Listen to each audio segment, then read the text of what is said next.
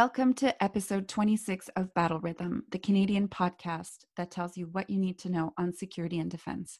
My name is Stephanie Von Hlatky, and my co host, Steve Saideman, will join me soon for an episode called America versus America, which features Dr. Lindsay Cohn from the U.S. Naval War College. Her work on civil military relations is informing current debates on the militarized response to the Black Lives Matter protests. Before we get to this interview, Steve and I talk about current events, adapting military operations during a pandemic, and the new show Space Force.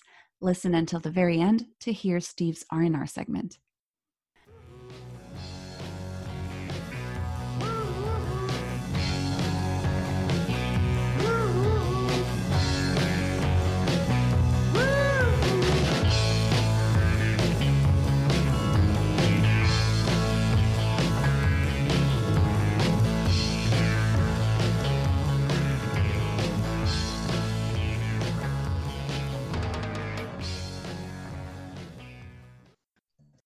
Good morning, Stephanie. How you doing? Good morning, Steve. I'm doing well. Like most people, I've been following the protests of Black Lives Matter all over the world. There have also been some protests in Kingston and, and Montreal. So just talking about this with with friends and family over the past couple of weeks. How are you, Steve? Uh, I'm doing pretty well. I mean, this crisis or this thing that's going on has sort of hit multiple buttons for me. I used to study the international relations of ethnic conflict, and I would always argue that ethnic conflict is not contagious. But we do see the, these protests spreading around the world. And so, my old claim I would renew, which is you may see more protests around the world, but I think you'll probably see reform efforts vary depending on the politics of each place. So, the fact that Minneapolis seems to be disbanding their police department is exceptional, but I don't think you'll see that spread everywhere. I think it'll depend on the local conditions of each city, of each state, of each province, of each country. But it's also hitting my buttons as a civ mil person. So we'll get into it in a little bit about the civil civil military relations of the things we witnessed the past week or two. But it's also as a parent, my daughter's in Los Angeles and she's been going off to these protests. So I'm obviously proud of her for her outrage and at where it's taking her. Uh, she was involved in back Black Lives Matter protests back when she was in college, so she has much practice at this, and she has uh, much sympathy for her friends of color.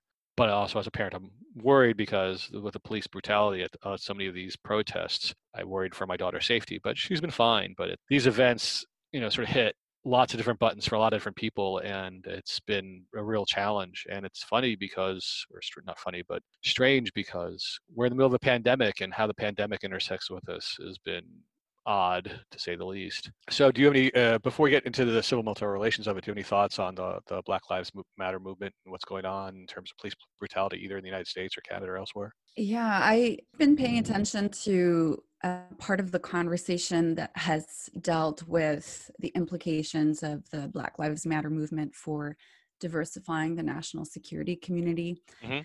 A lot of attention has been on gender diversity in, in the past few years, but the events of the past weeks emphasize the need to expand these efforts to people of color. And while I agree, I'm also very cautious of introducing these types of instrumental reasons in favor of diversity as opposed to just the rights based arguments. Mm-hmm. Uh, the US needs to have its own house in order before it can act credibly internationally, is the type of arguments that we're hearing. And uh, I think innocent Black people are getting murdered, and that should be enough. So while I do understand why these two conversations are getting tied together, and I do mm-hmm. think it's important to diversify uh, the national security community, I think we have to be very cautious in how we introduce those types of arguments and how we, we push this forward. And that reminds me that when we started putting together the Canadian Defense and Security Network, one of our six primary objectives that's in our original grant documents and as we followed through ever since is to foster a more diverse and inclusive defense and security community in Canada. And I have to say, following on your comments, it's been easier to do that with women than with people of color, in part because there are more women in the defense and security space, more female professors doing this stuff than, than people of color doing this stuff in Canada uh, in terms of professors, uh, which speaks to how white the professorate is in Canada. But it's also that there's no organization that's equivalent of WISE Canada. So when we want to do a better job of including women, I always reach out to one of our, the CDSN's partners, which you helped found, which is Women in International Security Canada. And that was built off of or a franchise of, or you can use whatever whatever you think is the best description, but it was built from the starting point of the original WISE organization. And so I want to put a call out to the folks in Canada that we, a bunch of white people running the CDSN, can't create uh, organizations for people of color to represent the, their interest in the defense and security community. But we know people who've done this in Washington. We know people who are leading the Women of Color advancing peace and security, including Bonnie Jenkins, who we had at our year ahead event this past winter. And so if you're interested in organizing organizing an organization, a group to promote women of color or people of color in the national security space in Canada and the defense and security space in Canada. We can help you out. We can we can try to facilitate your efforts, but we can't really lead. We must follow and support. So I just wanted to put that out there. We are not experts on the Black Lives Matter movement in the United States or Canada, but we are people who study the military. And so, do you have any thoughts about what happened last week with General Milley being present at the march on the church next to the White House and the Civ Mil crisis that's been brewing in the United States? Yes, and and to get smart on on the civil military implications of all of this, I've been, of course, following the the tweets of Lindsay Cohn and some of the other stuff that she's published. And you've interviewed her for the show, so I hope that you'll be sharing some hot takes uh, right at the front end. But you know, one thing that has been very apparent is the weakening of what she calls civil military norms against military leaders making political statements. And so I think it's it's not new. I mean, there have been other instances of, you know, people from the military community, whether they're active or retired, making public statements, but we're really seeing uptick in these types of, of statements. Very forceful, especially against Trump's threats to deploy federal troops if uh, governors are unable to or, or, unwilling to call on the national guard to respond to the protests. It's been you know very troubling to witness and i think what's at stake of course is is that trust between americans and the military and it could quickly unravel in a situation like this, depending on how the military acts and some mm-hmm. of the statements that are put out for context. And so I'm thinking especially of Trump's use of the military for his photo op in, in Lafayette Park. You know, those mm-hmm. moments, you know, in this case, uh, you know, sounds inappropriate, but a, a picture does uh, speak a thousand words. In those moments, you, you can tell that it could go both ways. Mm-hmm. Uh, this could be a moment for the military to step up and say, no, there limits to what you can call upon the military to do. There's a limit to the politicization of the military, or it could go the other way in terms of unraveling that that trust between the American people and, and the military as an institution. So it's not so surprising that uh, retired generals like uh, Martin Dempsey or Jim Mattis have uh, really come out of the shadows mm. and spoken forcefully about what they uh, see the president doing, which is putting the military in an unfair and politicized uh, situation.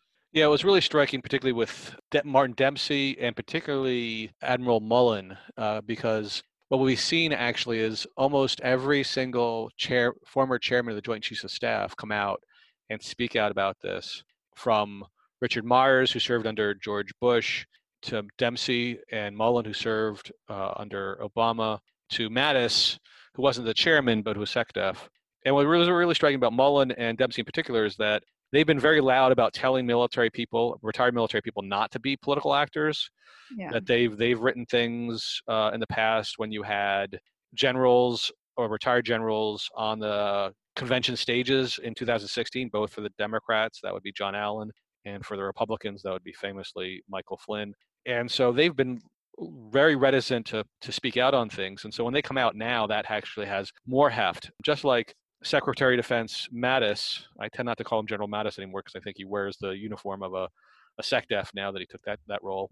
That he came out after being so silent after leaving the Trump administration. He said nothing. So he, he basically saved his shot for, for this moment in time, which suggests that this moment in time was so very, very important. The notion of having regular U.S. forces uh, sent out into the American cities. Now, what Lindsay will talk about and has written extensively about this is this is not unprecedented. This has happened before. And what is most striking is that the most recent times that American troops have been called out, aside from in reaction to the Rodney King, the riots after the Rodney King verdict, is that they were called out by Eisenhower and Kennedy to enforce Supreme Court decisions for desegregation in the 1950s and 60s. And those were times where the National Guards, because they were state run organizations were not doing their job because their governors were supporting segregation and were defying the Supreme Court. And so the US troops being sent in to support people's rights. And in this case, Trump is threatening to send U.S. troops to in to deny them their rights, deny their right to protest, deny their right to free speech. So that's what makes it uh, particularly troublesome. This that what makes it distinct from previous efforts to send in the troops, at least in the past 50 years or so. So that's I think that's why the generals retired generals came out about this. I think it was also seeing the chairman of the Joint Chiefs of Staff, Mark Milley, you know, being told, being said by Trump that he's in command, which is a very strange thing to say because one of the distinctions between the United States and Canada is that in Canada, the Chief of the Defense Staff commands the troops from top to bottom. In the United States, the chairman of the Joint Chiefs of Staff commands the Joint Staff, which are the hundred, the, approximately the thousand staffers in the Pentagon who provide advice, but he doesn't command military units. So that is confusing the chain of command. And then to have him uh, appear on the scene as if he's actually commanding was, uh, I think, sent chills down the spines of lots of retired military officers. So I think that moment in time was was really important.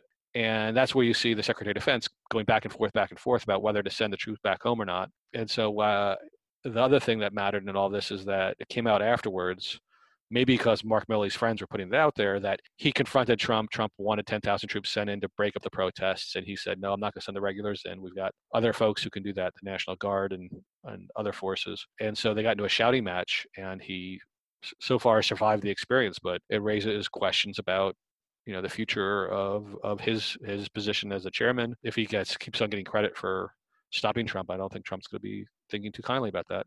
So, uh, I mean, this brings up another point in my mind, not so much about civil relations, but about the militarization of, of the response and the difference that people might perceive between states deploying the National Guard or being exposed to federal troops. Do you think that Dempsey, for instance, is right in saying that because National Guard are known in the state that they will have a calming influence versus federal, uh, the federal military, which is you know from elsewhere and may not have that calming influence on protests. I don't know. I think this goes to some one of the basic things, which is how sensitive or aware people are on the ground. Mm-hmm. If you go back to Afghanistan, the tr- the people on the ground weren't able really to distinguish the Americans from the Canadians, from the Germans, from the French, from whoever. And if you take a look at some of the pictures of the past couple of weeks, where you have people looking like the military surrounding the White House, you have people on the steps of the Lincoln Memorial, it's not easy for people who are not experts and sometimes it's not even for, easy for experts to distinguish exactly who these people are. So we can have this larger debate about whether it's smart or not to or appropriate or not to use regular forces instead of national guard but in terms of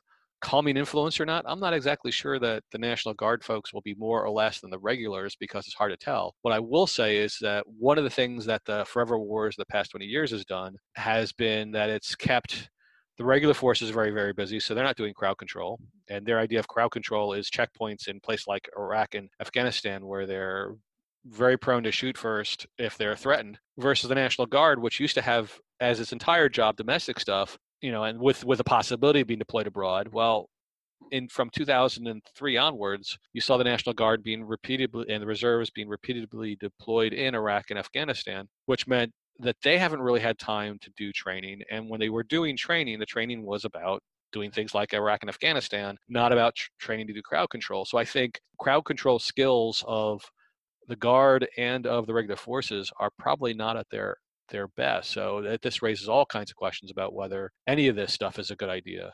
But I will say I prefer the National Guard right now doing the stuff to the state or lo- uh, local police because those folks seem to be the most out of control. Could you imagine the possibility of a, of a military unit releasing personal information about the daughter of a of a civilian leader and getting away with it? That's what happened in New York, where the New York police released personal information of the daughter of the mayor, and the mayor was like, "Okay, because he is so intimidated by the local cops, the police union is so strong. You can't, I can't imagine that that happening in the in the American military, the Canadian military, because you don't have such a lack of accountability. You, you actually do have control, uh, civilian control of the military in the United States and Canada. I'm not sure we have civilian control of the police in the United States right now, as the reactions to the riots pretty much demonstrated the the police riots, I should say. So to answer your question, I'm not sure whether the National Guard would be better or worse than the regulars. Yeah. yeah. Well, militarized is militarized, I, I think, whether it's the National Guards or, or the federal troops. I think I think the process, you know, I, I feel better with the process of calling on the National Guard, but yes. in terms of how those deployed troops are perceived by protesters on the ground, I'm not sure if it makes that much of a difference. It just looks like a militarized response. And of course, we could get into a whole conversation about the militarization of the police and its tactics, but maybe we'll save that for another episode. Yeah, I, I, do think we'll see some changes about the amount of mil- military equipment going to local police in the future. Let me ask you though, just bringing this back home and mm-hmm. uh, closing the loop on this with regards to the to the CDSN. What I've been looking at recently are also statements that are put out by different organizations on Black Lives Matter, and of course, corporate statements in particular have received a lot of criticism. And I think this is often where civil society comes in and saves the day. I don't know if you've seen this, but uh, you talked about WISE Canada earlier. And I think that WISE Canada is one of those organizations that has really hit the right tone when it comes to issuing a statement on Black Lives Matter. And I'm just wondering for the CDSN, you know, what is going to be the strategy with regards to putting in a statement and, you know, our commitments to to the movement and for doing research mm-hmm. where we have an inclusive conceptualization of, of security. Well, I think the first thing we're do is is that I saw women of color advancing peace and security have put out a statement that uh, 150 plus organizations have signed on to, suggesting ways to combat racism and discrimination. And so I've got to take a look at it and read it to see what it says, and I'm going to confer with my the leadership team of which you are a member, and and I think that we'll probably end up signing on to it or supporting that statement and trying to figure out ways to implement it. One of the things that we have done fairly consistently since our founding a little more than a year ago is we've tried to include people from all backgrounds in our efforts. So we'll, we'll continue to do that. Uh, we'll try to reach out. So, for instance, we've reached out to a, women of color at Advanced Peace and Security for our event that we had in December. But I've also reached out to them to make to see if they can become a partner of our of the CDSN because we we need to listen and we need to learn from those who face these problems. They have better ideas about how to help, how to improve things than, than we can come up with. So I think that's that's probably our first step. I've been reluctant to put out a statement that we've crafted because I just I know that a lot of this stuff rings hollow. So I think building on on the work of of those who are closer to the problem is probably the way to go ahead. Yeah, uh, as long as it's unequivocal and constructive, you'll have my vote. Okay, well, I appreciate that. and since you, you know, since you founded an organization that does fight other kinds of discrimination, I, I definitely lean to, lean on your expertise in this. Speaking of leaning on your expertise, one of the things that we did the past week is that the two of us wrote a piece for Policy Options, I believe, is the outlet. That's right. I asked if you could co-author a piece with me where we consider the operational tempo of the CAF and NATO uh, under this COVID environment. So the piece is not out yet. I think we'll get some editorial guidance in the next few days. We submitted it on Friday, but it's true that both the Canadian Armed Forces and NATO have had to adjust their operational tempo and that the COVID 19 response has disrupted operations, of course, both domestically, domestically and abroad. So that's what the piece covers. We look both at the, the domestic response and then scan the horizon how different NATO operations have adapted. And what we find, of course, is that certain missions have been put on a bit of an operational pause, and certainly mm-hmm. that has been the case with the NATO mission in Iraq. It's very difficult to do training activities in, in this environment with uh, the Iraqi military. You know, what we also note is that it's not just COVID 19 that has prompted this operational pause as far as uh, uh, NMI is concerned, there had already been a depreciating security environment since the assassination of Soleimani back in January. You know, that seems like ages ago now. It's it's crazy. It's just been six months. But we had already commented back then on the fact that it was very difficult for the NATO mission in Iraq to proceed with its uh, training and an advisory role in that kind of security context. So when you add COVID 19 to the mix, then that truly overwhelms the, the capacity of mission to do what it was tasked to do, but it can uh, respond to uh, certain requests for assistance, and certainly NATO has received many uh, requests for uh, assistance from different allies, but also international partners like Iraq, like Afghanistan. And so uh, there's a triage of all of this, uh, mm-hmm. these requests through their Euro Atlantic Disaster Response Coordination Center. And of course, something that you've emphasized uh, in, in the past and we've included in this article is that you know the virus is the new force protection concern of the military right now.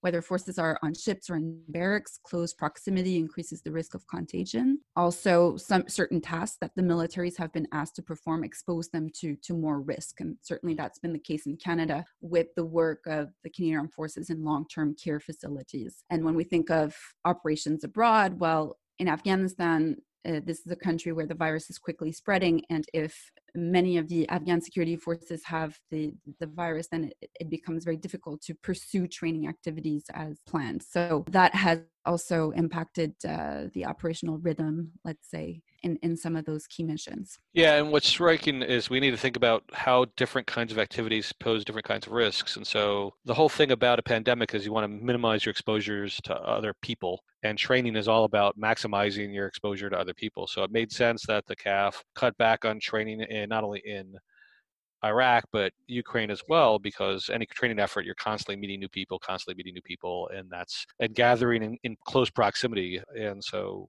stopping that made sense. Whereas in Latvia, you're basically taking the existing force that's on the same base, and when you're doing an exercise or a training effort, they're training themselves, not training other people, and their exercises are going out to some spot and engaging in essentially a uh, practice of for war. And again, that doesn't involve strangers, so it doesn't really expose you to new people as much as just keeping your level of activities up. So it makes a lot of sense that they are still exercising in Latvia while not training in Ukraine and not training in Iraq or other places. So I do think that the CAF has done a pretty good job of distinguishing between both activities that are of higher importance and of those that are present the troops with more or less risk to being exposed to the disease. And one thing I read uh, more recently is because I'm just considering the range of tasks that the, the military is called upon to, to perform in, in this pandemic response. One thing I had not seen before, but I saw the Italian army uh, being asked to do is to deploy a CBRN team. Uh, in this case, to Kosovo to decontaminate public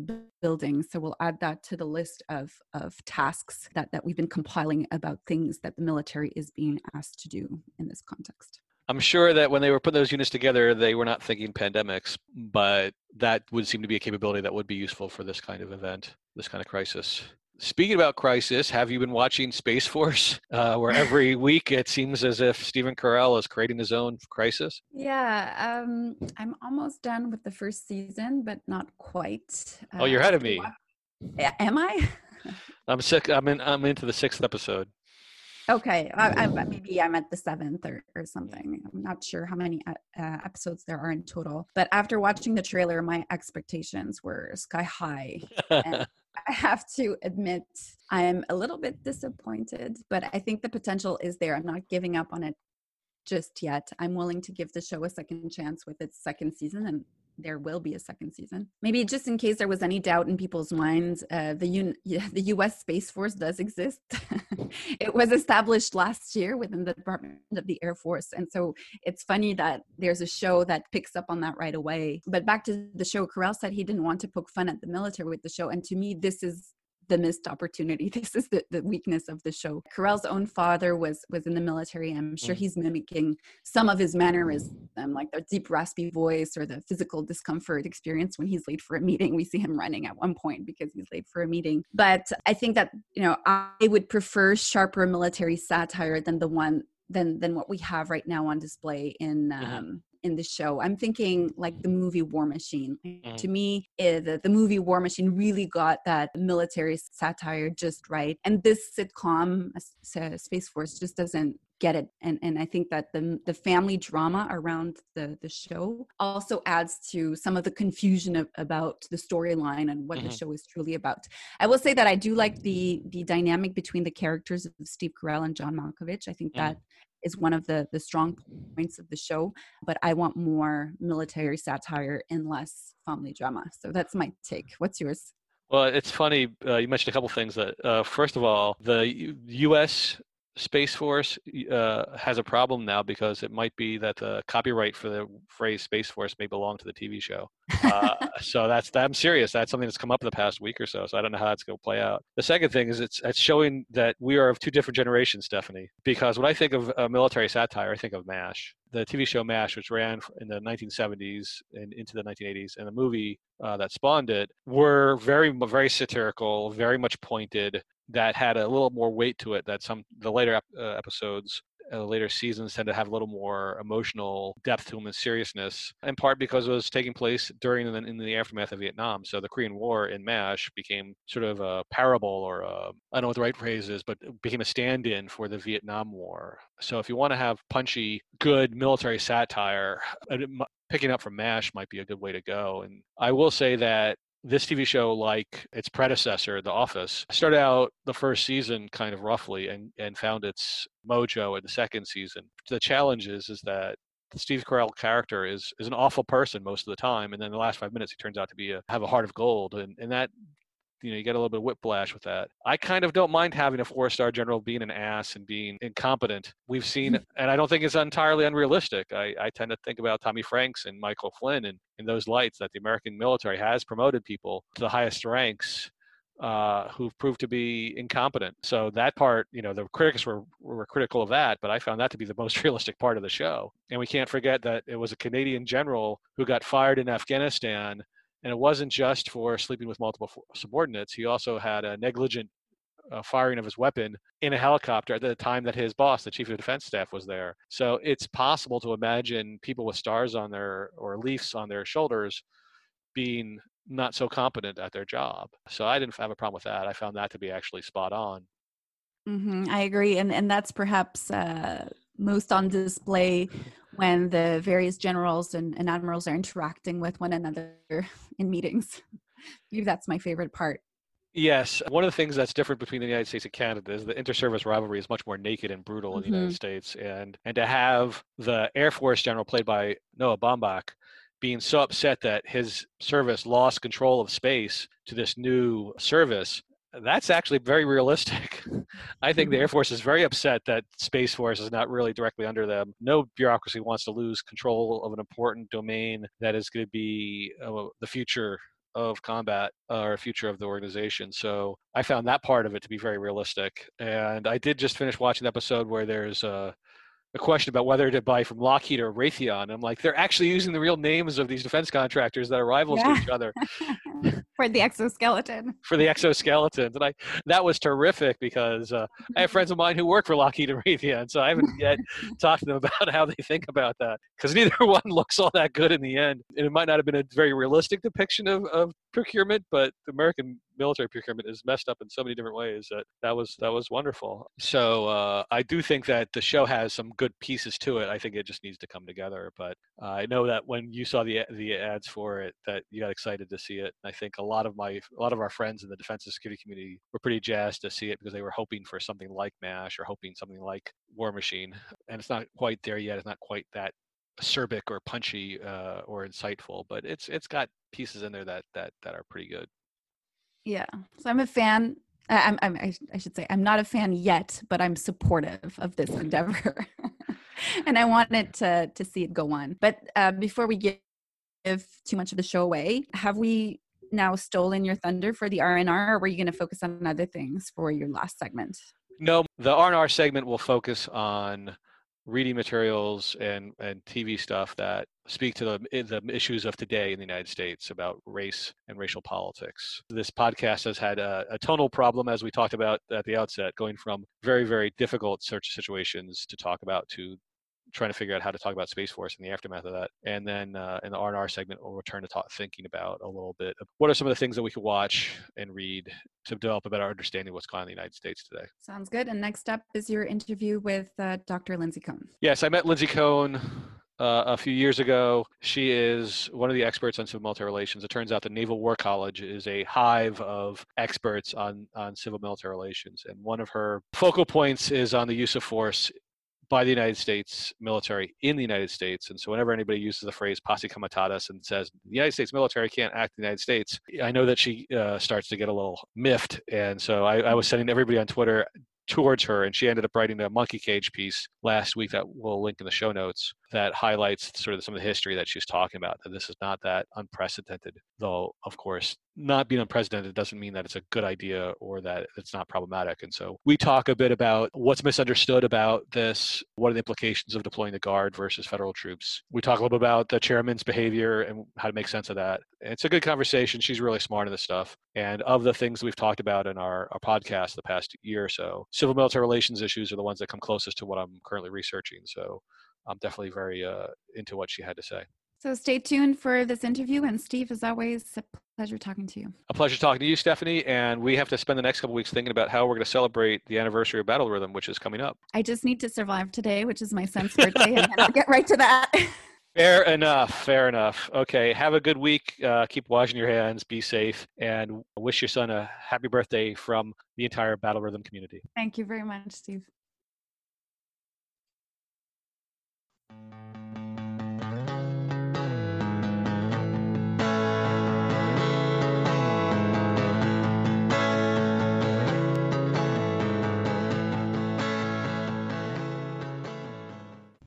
Welcome to Battle Rhythm, Lindsay Cohn. Uh, for our audience, Lindsay Cohn is an expert on civil military relations, and particularly these days, her she has been one of the key voices on trying to understand what the U.S. troops can and cannot do in the United States. She's been myth busting left and right, and so she's speaking to us now to help folks beyond the United States understand what's going on within the United States. So, Lindsay, welcome to Battle Rhythm. Hi, Steve. So glad to be here. Shall you give your uh, disclaimer since you work for the U.S. Naval War College? Yes, thank you. So I, I need to make sure that everyone realizes I am speaking in my personal capacity and the views that I give here do not represent the views of my employer, the U.S. Naval War College, or any organ of the United States government. Does that include the Boy Scouts? Yes. Okay. All right. Uh, so the first question, obviously, is is what do people get wrong about the use of U.S. troops on American soil? Whenever anybody says uses a phrase "posse comitatus" and says this can't happen here, my first thought is to say Lindsay would disagree. So why don't you go ahead and disagree? Sure. So I think the biggest misconception is precisely what you just said. The biggest misconception is that it is somehow illegal for military personnel to be used on US soil for any purpose other than, say, disaster relief. And that's just not the case. That being said, it is absolutely the case that the use of military personnel has always been looked at as a last resort, um, as something that should really be considered only if the other authorities meant to deal with these kinds of things simply cannot handle it. They can be used I guess one of the things that confuses people outside of the United States is the difference between the National Guard and the federal troops. Again, I, as I understand it, National Guard controlled by the governors, except for when they are federalized, and the regular troops are always controlled by the President of the United States. But are there other other things that are different between the two that we should be aware of? Yeah, so you're right, of course. Um, the National Guard are the modern day incarnation of the original state militia forces, right? Which, um, and, and in that sense, they are still similar in that they are normal citizens with normal jobs. They are civilians who have volunteered to be available for call up should the governor need them, or in, in special cases, should the president need them.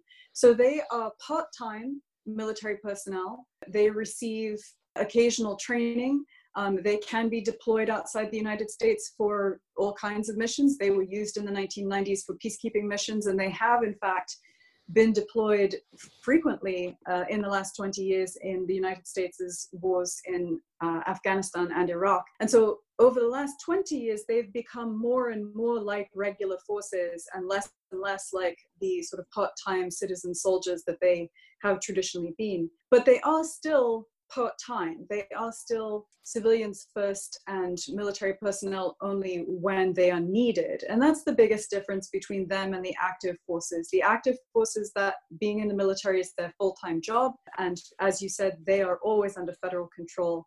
Whereas the National Guard, are controlled by their state governors until unless the president uh, sees the need to federalize them. The one exception to that um, that's been in the news recently is, of course, Washington, D.C., which does not have a governor, and where the D.C. National Guard are under the direct chain of command to the president. Which, as a side note, might lead to more energy to make Washington, D.C. a state, so that way it can have a governor and have some control over its own territory. But I, I guess one of the questions that comes up from this, though, is not just who has the authorities, but who's good at what. So does the National Guard tend to have better training, more training for uh, crowd control? I understand, you know, obviously the federal troops, the, the regular troops, MP battalions do crowd control all the time, but have the regular troops been doing a lot of training for crowd control so that way they would be good at this? Because one of the questions that's arisen over the past week or so is that it looks like the the police across the country are really bad at crowd control these days, or at least they're overly aggressive in doing crowd control. You know, people are saying maybe, maybe the guard would do it better, maybe the regular forces would do it better. What's your sense of that? Well, it's actually a pretty complicated issue. Uh, so, a couple of things. Number one, the National Guard, yes, in theory, they have more training uh, and more doctrine connected to the idea of responding to civil disturbance or, or domestic unrest than the regular forces do. However, um, their resources are limited, their time is limited, and of course, they can only do so much training. And so, priorities matter. And what they have been doing for the last 15, 20 years is, is not crowd control. So, I would just point that out. Mm-hmm. That being and, and the regular forces get almost no training or experience in these kinds of things. That being said, they're also usually not used directly in crowd control unless there's no other choice, right? So, one of the things that you see when either the guard or the regular forces, and of course, much less frequently the regular forces, uh, are used in these situations, they are almost always deployed in a support role. The closest you will usually see them coming to crowd control is a simple presence mission like you saw uh, on the steps of the Lincoln Memorial where they were just standing there, right? Mm-hmm. So usually they will be used for logistical logistical support, sometimes to provide security, um, sometimes uh, simple presence like you know patrolling to to enforce a curfew or something like that. Very very rarely will you active forces used in actual crowd control. Guard forces you'll see used a little bit more in crowd control, like as you saw a lot of that in the 1950s and 60s um, and into the 70s. But the tradition is to use those forces, the law enforcement agencies and things like that, who are supposed to be trained in this before using the Guard and Reserve. And as you noted, however, the police in many cities in particular uh, seem to be very aggressive. One big difference there is that both the National Guard and the regular forces, their doctrine on these kinds of missions um, is, is, very clear that minimum force necessary is to be used and that force should be a last resort, which does not seem to be the attitude that, that many police departments are taking. So, yeah, in some ways, the National Guard and the regular forces would actually be more restrained than the police. I did see one protest sign. Some veteran had a sign saying, "I had my rules of engagement much more were much more extensive than the those of the police." Uh, yes. What, I guess the question then is: is as you've been watching this unfold the past couple of weeks, what has disturbed you the most? Oh, yikes! Um, uh, how long do you have? Uh, obviously what's disturbed me the most ha- has not had anything to do with the national guard or, or the regular military which of course the regular military haven't actually been deployed as such yet. But obviously it's the police violence it's the it's the scenes that we see of minneapolis police driving by people who are simply standing on the side of the road and, and spraying pepper spray at them out the side of the car you know knocking down old men using canes to walk those kinds of things are obviously most disturbing to me. In terms of you know things that have to do with with the topic of the national guard um, and the military i think the most disturbing thing to me has been the president's rhetoric and the president's apparent willingness to possibly deploy the active forces not just against the wishes of the governors involved, but clearly intended to be a, a crackdown. Now he has he has legal authority to deploy regular forces to states without the governor's permission. He does have that authority, but in theory, it's supposed to happen only under the most extreme of circumstances where there is some kind of insurrection or rebellion underway. Mm-hmm. And I don't think that any objective observer would call this an insurrection. What is an insurrection? Well, Steve, an insurrection. well, I'm sorry. It's just that it's just we hear that we hear this we hear this thing, the Insurrection Act, which you yes. know, if you if aside from you and people who who who study this kind of stuff, five years ago, I don't think anybody would have been known what the Insurrection Act was, and we still don't really know what it means. And right. So, yeah, and it keeps on getting misrepresented. yeah. So an insurrection is an armed rebellion against the authority of the state, uh, and in an attempt to overthrow the state. So that would be the um, white supremacists then, right? Uh, speaking in my personal capacity, many of them are. Uh, I mean, it, the sovereign citizens movement is explicitly about essentially rebellion against state authority, which is which is why it's so sort of distressing to see how different the responses are mm-hmm. to uh, a group of people saying, "Hey, we think that everyone should have full rights and be treated equally before the law and not be subject to police brutality and violence versus people who take over a national wildlife refuge and insist that they don't have to obey any laws. It seems to me that those are two very different things uh, and and yet they're being treated in sort of ways that are opposite to what you would expect a rule of a country to do the Insurrection Act, you've seen in the news a lot of people saying things like, oh, the president might be invoking the 1807 Insurrection Act. And what's funny to me is that a lot of people seem to be saying, oh, this thing is so old, is it even relevant anymore? And I'm like, uh, my, my attitude is actually different in the sense that this law was enacted when most of the people who wrote or debated the Constitution were not just still alive, but still in office in many mm. cases. So, you know, this was not some sort of sneaky backdoor way to do something that none of the founders would have wanted. This was this was done by pretty much the same people.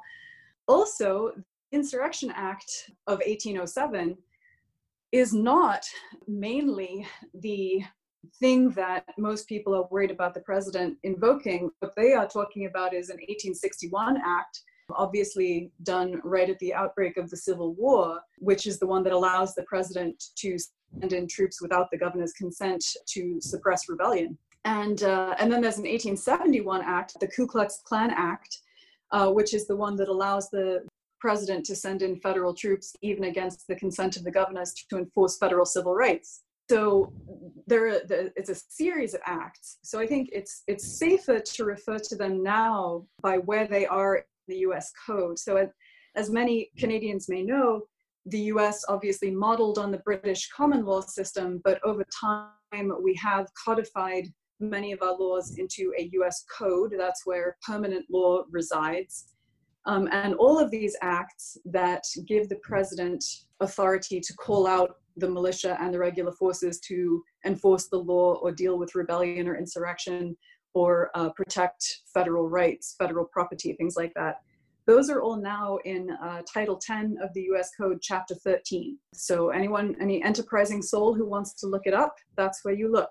Google US Code, Title 10, Chapter 13, helpfully titled Insurrection. Yeah, so anyway, the, these acts are a series of acts. They've been expanding presidential power over time, usually in response to significant problems that Congress felt required effective and quick action that it wasn't clear the president had the authority to take, so they gave him the authority. Now, does Congress have any role if any of these things get invoked? Can they block it, or is there support required to continue it? Not really. Um, oh, that's great. Because, well, because Congress has delegated its powers sure. to the president, right? So the, the US Constitution gives Congress the power to call up the militia to execute the laws, etc. It gives Congress the power to raise and make laws for an army um, and maintain a navy and all of that stuff. But Congress in the 1790s, so again, you, even when, when George Washington was still president, started delegating those constitutional powers to the president in the so called militia acts. That's where Congress delegated the power to the president to call up the militia so that he did not need an act of Congress. Mm. And then the Insurrection Act codified the president's ability also to call up the regular troops to do this, to, to put down an insurrection, not just the militia. Why? Because the militia was fairly inefficient and ineffective. So again, Congress has delegated a lot of authority to the president. And then there's, a, there's an 1827 Supreme Court case that basically establishes that the president has sole discretion to decide when a situation is such that it requires federal intervention. So Congress does not need to make a decision or, or a finding on that. But when Congress delegates, I guess the question is what would it take for Congress to undelegate? I guess since these are acts, they require majority of both houses and approval of the president. So I guess undelegating would require the same things. Yeah. So because they because these delegations of power have been made into statute, if you wanted to undelegate that, you'd have to make statutes repealing those statutes. Mm-hmm. And that's yes. not going to happen with a president who'd veto well, that. And then you could override his veto, but that's not going to happen under the current situation. That's correct. Wow. Too bad nobody thought about that at the time. yes, they did. I'm sure they did, and they weighed, yes, weighed the way they, they weighed the various possibilities. It's it's it's like the discovery. I remember um, either right before the election or right after the election, Tom Nichols, one of your colleagues at the Naval War College, had this epic friends memed uh, thread on Twitter explaining how really no, there's no one else who controls nuclear weapons in the United States besides the President of the United States. Now people are going, well, is that really a good idea? And the problem is, is if you put other people's hands on the wheel, then you can't respond as quickly. And I guess that same logic played out for these things that we've been talking about. Uh, and nobody imagined all the way along that we'd have a president like Donald Trump who's with his hands at the wheel. I think you're making a really important point, and it's important to note that my, my current project is is a history of the domestic use of federal military force for law enforcement and peacekeeping operations in the United States. And I'm collecting a database of as many of these incidents as I can find. And one thing that has really struck me is how much self restraint presidents have exercised in this history. Now, there have been a few exceptions. President Cleveland in, in 1894 in the Pullman strike sent federal troops into Chicago, not just without the consent of the governor, but without even asking him. It was to protect federal property, and it was not clear that federal troops were needed. Mm-hmm. But with very few exceptions like that, most presidents have really taken seriously the spirit of the law, which is that the use of federal force should be a last resort and that states should exhaust their abilities first and that when federal force needs to be used, it should be used with restraint. It is striking how strong that normative structure has been. Again, a few exceptions. Mm-hmm. You got some some presidents who uh, the governor would tell them, you know, I have an insurrection, I need federal help, and the president wouldn't bother checking. He would just take the word of the governor, and sometimes the governor was just saying that because he wanted somebody else to pay for the response, sure. um, i.e., the federal government. But in most cases, presidents have been very careful and, and very diligent about trying to obey the spirit of the law. I think the really big difference here is that we currently have a president who uh, is not interested in that spirit and who is perfectly willing to use whatever latitude he can, including simply producing fait accompli. So I think the real difference now is that we have a president who does not feel constrained by that normative structure and who is willing to use force just because he thinks it's a good idea. Well, that leads to the, the next question I have, which is we still don't really know what happened last week, but at least those people in the Pentagon, perhaps trying to re- salvage the chairman's uh, reputation. The story is that General Milley, the chairman of the Joint Chiefs of Staff, confronted the president when the president was trying to order regular troops in to put down the, the protests, and that the chairman pushed back mightily. You know, so that's part A of Milley's behavior. Part B of Milley's behavior was he was out on the street in his battle uniform, appearing to be in command of the situation. So that's part B. And part C is that since then, Milley has decided, or at least has been ordered by his Secretary of Defense, not to appear before Congress. So I'm curious as to your general take on what the chairman is doing and any guesses on what's going to happen next. Yeah, I mean, I think Milley is in a, a difficult position. I think it's interesting, though not unexpected, that he pushed back hard against the use of active duty forces for these kinds of missions. Um, I, I, I try to make it clear to people that the Department of Defense really does not want to do these missions. They are not trained for them, they have very little experience with them. They present a, a really confusing and difficult legal context for individual uh, military service members who, who would need to know what constituted an unlawful order. It's just, it's difficult all around.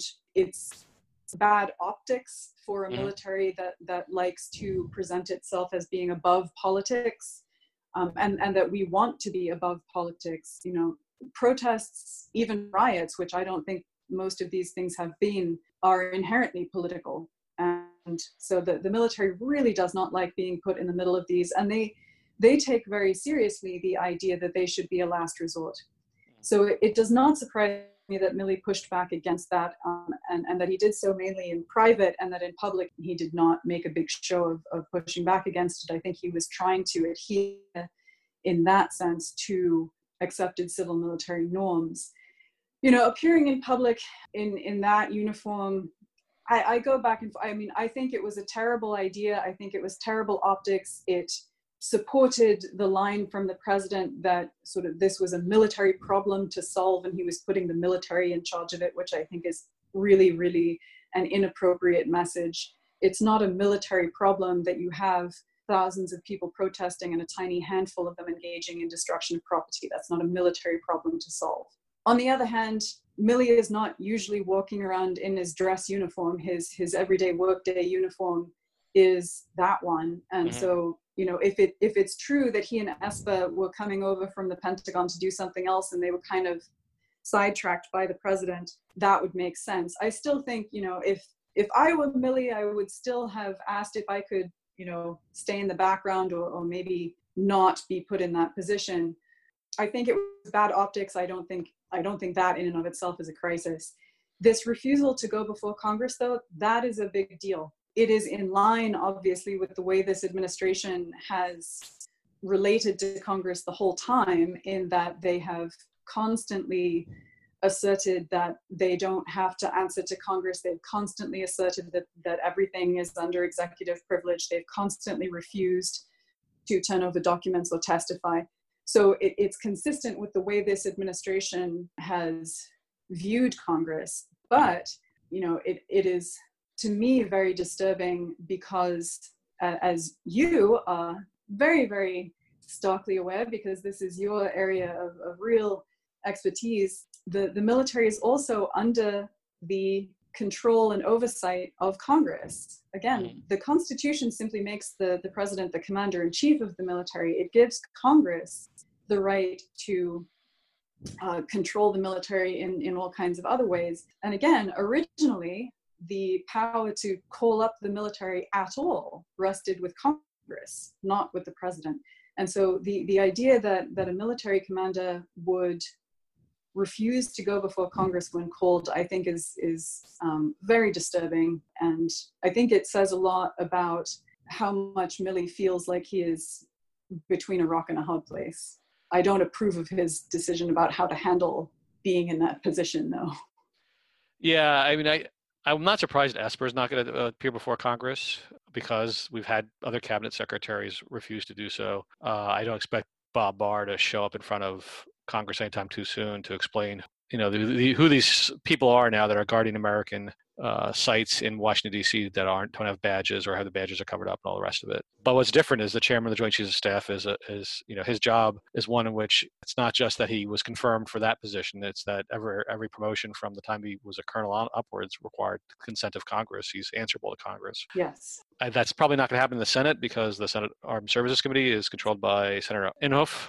Senator Inhofe is probably one of the more Trumpiest of, of the Republicans. Is an unlikely to challenge uh, uh, Trump on anything. So if there's going to be hearings, they're going to have to be done in the House, and the House Armed Services uh, Committee's uh, chairman, Adam Smith of all names, has been pushing to have Esper and Milley testify. And Milley's job is to say salute and say yes, sir. It's not supposed to be optional for him. Right you know so the fact that he's denying or at least thus far refusing to appear is really problematic. I mean the people who do civil military relations you know would occasionally throw you know raise a card going here we have a civil military relations crisis. We have a crisis in civilian control of the military. And those things we used to complain about are kind of meaningless or, or you know very small potatoes compared to what's going on now. Now it's like okay we have lots of different civ mil cards, uh, crisis cards that we could be thrown out right now. We have Milley refusing to testify in front of Congress. We have helicopters that are being used uh, in ways that are unacceptable and dangerous in the in the Capitol. Now we don't really know who ordered those helicopters to do what they were supposed to be doing. Everybody's trying to escape responsibility from all this. I mean, I've I've lost track of how many you know civil crises we have. We you know this is a president who has already pardoned war criminals and done all kinds of other things. People forget that in his first month, Donald Trump, when he there was a raid that failed in Yemen, said, "Don't blame me, blame my generals." Yeah. So responsibility is not something that's been taken very seriously, and it's really, really problematic to see the chairman not fulfilling his constitutional responsibilities at this moment in time. Yeah. So I guess the the question I have for you is is if you could change anything, or if you could whisper into either Joe Biden's ear or uh, if, if he is the next president of the United States, or into the ears of those uh, serving on armed services oversight committees in Congress, what would be the things that you would advise them to change or, or uh, to fix what's going on? Oh my God, Steve. hey, I'm giving you the power. and, you know, rarely do we academics have that power. I'm going to hand over that power to you right now. Just one thing. Re- repeal the Insurrection Act, repeal the things that were passed in the, the fever of the Civil, American Civil War, no I, I i mean there there are reasons that those things are there. So here's the thing like i agree with you that we are in uh, a crisis. We're in a crisis of, of a number of american institutions and i think the reason we're in a crisis is is precisely because so many things are happening at once. You know any one of these things and i would not think it was a crisis but but all of them together are a crisis. And that's kind of why i'm struggling with this question. I don't think there's any one thing i can't think of one thing that would help. It would need to be a whole bunch of things. And i'll say like i don't think that that law like the insurrection act etc is in itself the problem. I mean again keep in mind that it, it's it's a huge combination of congress delegating power the supreme court deferring to the executive you know most supreme court rulings have basically granted the, exec- the executive significant discretion on a lot of things. And a president who does not feel restrained by any of the norms and principles of american political tradition there's nothing that i can think of that that any one actor could do to fix all of that this is this is a problem of democratic institutions and that's mm-hmm. a problem that starts uh, at the level of i mean I, I, think you would need both top down and bottom up change mm-hmm. i don't think this can be solved by top down change alone but it, it can't be solved by bottom up change alone either i think you need a, a really really significant change both in leadership and in how how the public understands its own role so i guess in that sense if i had to say one thing about leadership it would be that we need someone who will reestablish or work to reestablish the norms that have been weakened or undermined or destroyed in the last several years. Um, we need someone who will say to people that you know these are the problems and i will work with people to fix them uh, and and i will respect how democratic governance is supposed to work. But but that by itself isn't going to isn't going to fix much. Okay well i guess the, the last question i want to ask you is what aren't people asking you that they should be asking you or asking themselves? It, it's not so much what i wish they were asking me as what i wish the conversation were about I wish the conversation were more about what the role of, of a government in society is because i think that's where we have a lot of disagreement fundamental disagreement and breakdown. And i would want people to talk about you know the the things that a government should be spending money on like education and infrastructure you know there was a great now i'm going to forget who said it and I, I feel terrible because i want to give attribution but i saw a really great point made the other day that we have turned almost every social problem into something that we respond to with criminalization Mhm.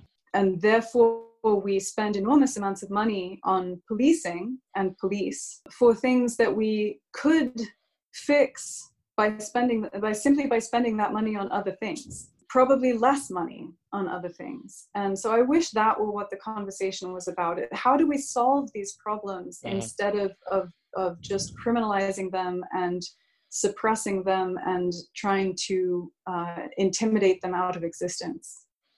I don't think that works. So really, what you're saying is you're in favor of defunding the police. I think that's a complicated issue. No i'm serious. Look so attempts various attempts at police reform have failed because the cultural and political context does not support them right? Mm-hmm. We know what policies help but if you still have a racist public if you still have racist politicians, if you still have a racist political and economic structure, if you still have racist police, then it doesn't matter how many policies you change and it doesn't matter, you know, Mhm. all of the little steps you take. Again, like anything simplistic like defund the police, I would want to know what the details are. Mhm. I think that I do think that we we need a whole different model of policing. Yes. Well, the, Um, Uh, the reason why I raised that was mostly because I think you articulated quite well what defunding the police really means in practice. Was it- it's not about zeroing out the police departments; it's about reducing their responsibilities and allocating the funds for those responsibilities elsewhere. So rather than sten- sending the police on mental he- health wellness checks, you send a mental health person to do that. Mental Yes. health person is less likely to kill them and more likely to get them to you know in a better in a better place a better space than a police officer was and that means that you don't need as many police officers if they're doing a lot of the stuff right that Yes. the statistics suggest that the violent criminals are, are 5% of what police officers deal with and over, over the course of time as we've had these various ideologies play out we've reduced the social services and increased the money going to police to cover to cover those things and that really hasn't worked out particularly well in, some major ways and so i was teasing you about defunding the police but i think that your argument was really about what the, that particular slogan is about which is reallocating responsibility and funding to people who are perhaps better at these things and and making it a lot less about policing but that's a conversation for another day that yeah. we're all going to have. I, I do agree with you that you know the problem is not just the legal and structural things. There's also the cultural things, the racism in our society we're not going to get at. But I, I tend to focus on institutional ones because of how I was trained in grad school, and I also think that we can make some of these institutions work better even in the presence of racism and maybe by changing the institutions will reduce the ability for racists to thrive but this is obviously a much longer process and conversation than we can have today. I really do appreciate you taking the time to talk to us. The Naval War College is a very valuable partner of the Canadian Defense and Security Network, and Lindsay has volunteered her services for various other things that we're doing in the Summer Training Institute that we were supposed to have this summer. So it's always a pleasure to talk to you, and uh, I wish you luck in managing this quarantine. And we'll have you back hopefully when we've solved this racism thing. Oh, well, hopefully before then. Uh, thanks again, Steve. It's always a pleasure to chat with you.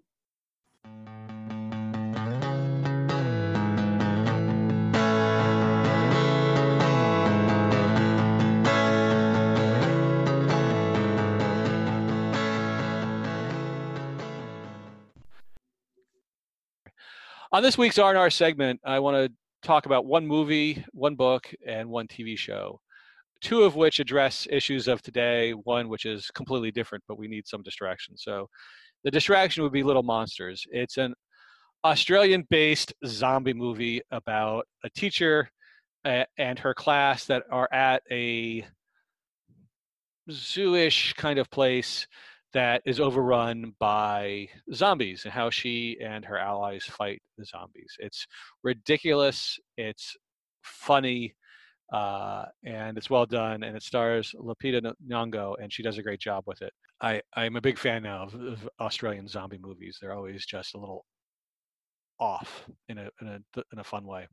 But given the events of the past couple weeks in the United States, I thought for reading, I'd recommend a book that that I read when I was in high school, uh, the autobiography of Malcolm X, that shows the evolution of Malcolm X's thinking uh, about race relations in the United States and what to do about it.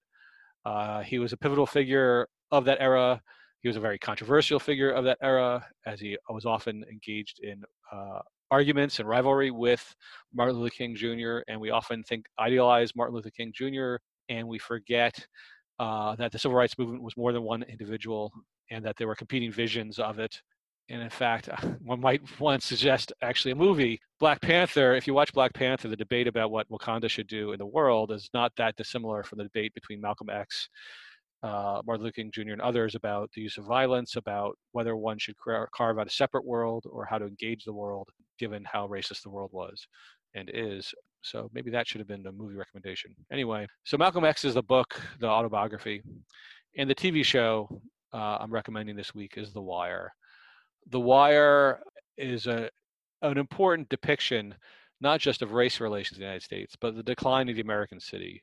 Uh, it is about Baltimore, but it's not just about Baltimore. And over the course of the five years, it addresses not just the drug war and the rivalry between between uh, drug gangs and between the drug gangs and the, and the police, but it also shows the corruption within the police department and uh, the tendencies within the police department to make the wrong decisions but it also looks at the media, the schools, the docks. Uh, that is where the the important part of the businesses of, of Baltimore. And I, it's a fantastic TV show. It's actually much funnier than one would expect, but it also addresses really important uh, questions about uh, race relations and city politics and uh, the state of America. And while it was made 20, almost 20 years ago now, it's still very, very valid today, as we've seen the past couple weeks in the United States, uh, that these these problems are enduring, and a lot of it it has to do with the institutionalization of racism. I think The Wire depicts it really well. So those are my recommendations for this week. Uh, be safe, wash your hands, wear your masks, and get outside. Uh, good luck with everything, and we'll talk to you in a couple weeks. Thank you. We'd like to hear your questions and your comments.